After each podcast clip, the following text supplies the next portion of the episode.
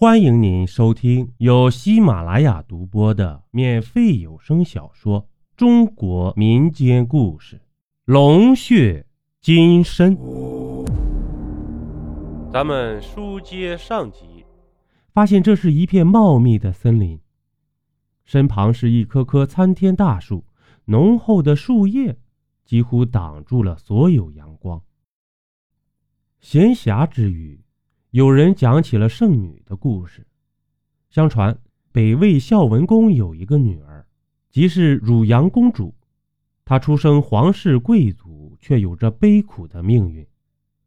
刚出生时，因长相丑陋，被孝文公视为不祥，随后便将她遗弃民间。可这冥冥之中都是天意啊！她被一位大夫救起。大夫精心照料，把他抚养成人。长大后，他专心学医，为人治病，却从不收一分钱。由于他成天戴着面具，所以百姓都称呼他为圣女。这有一年，民间爆发了一场可怕的瘟疫，许多百姓都命丧其中。当时孝文公下令，能治出解药者赏千金。圣女看到百姓惨遭瘟疫蹂躏，决心尝毒草试解药。经过不断的尝试，她成功的制出了解药，救助无数的黎民百姓。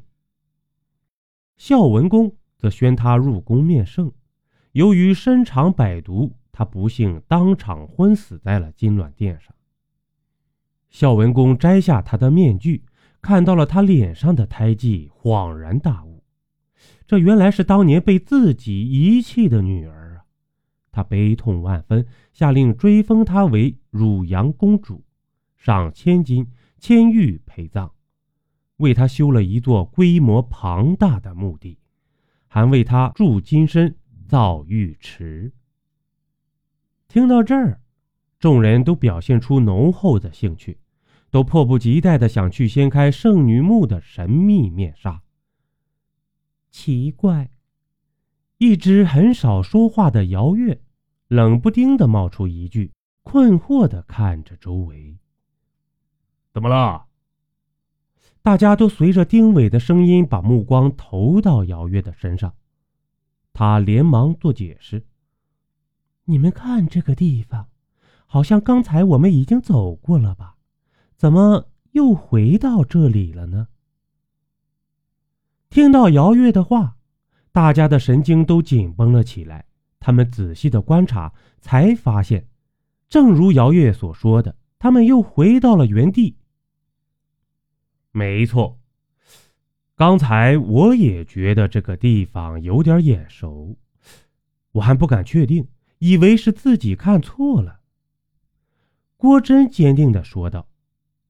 众人都有点不愿相信眼前的一切，可经过讨论，他们决定马上出发，想趁早离开这个阴森的地方，并沿途做好标记。可走了一段路程后，领头的丁伟啊的一声哼叫，傻傻的看着自己刚才所做的记号，他都不敢相信自己的眼睛，他们又转到了原地。呀，莫非？嗯，我们遇到鬼打墙了吗？刘成宇脸上流露出一丝恐惧。鬼打墙，众人一片哗然，刚刚满是喜悦的心情顿时消失的无影无踪。当大家伙都沉溺于惊恐之时，只有一个人依然面不改色的坐着。郭真看到后，焦虑的问。魏叔，你说现在咱们该怎么办呢？他不慌不忙的从口袋里掏出指南针看了下，气宇悠长的说道：“这，这个地方是有点邪性，嗯，磁场很大，这指南针都不管用了呀。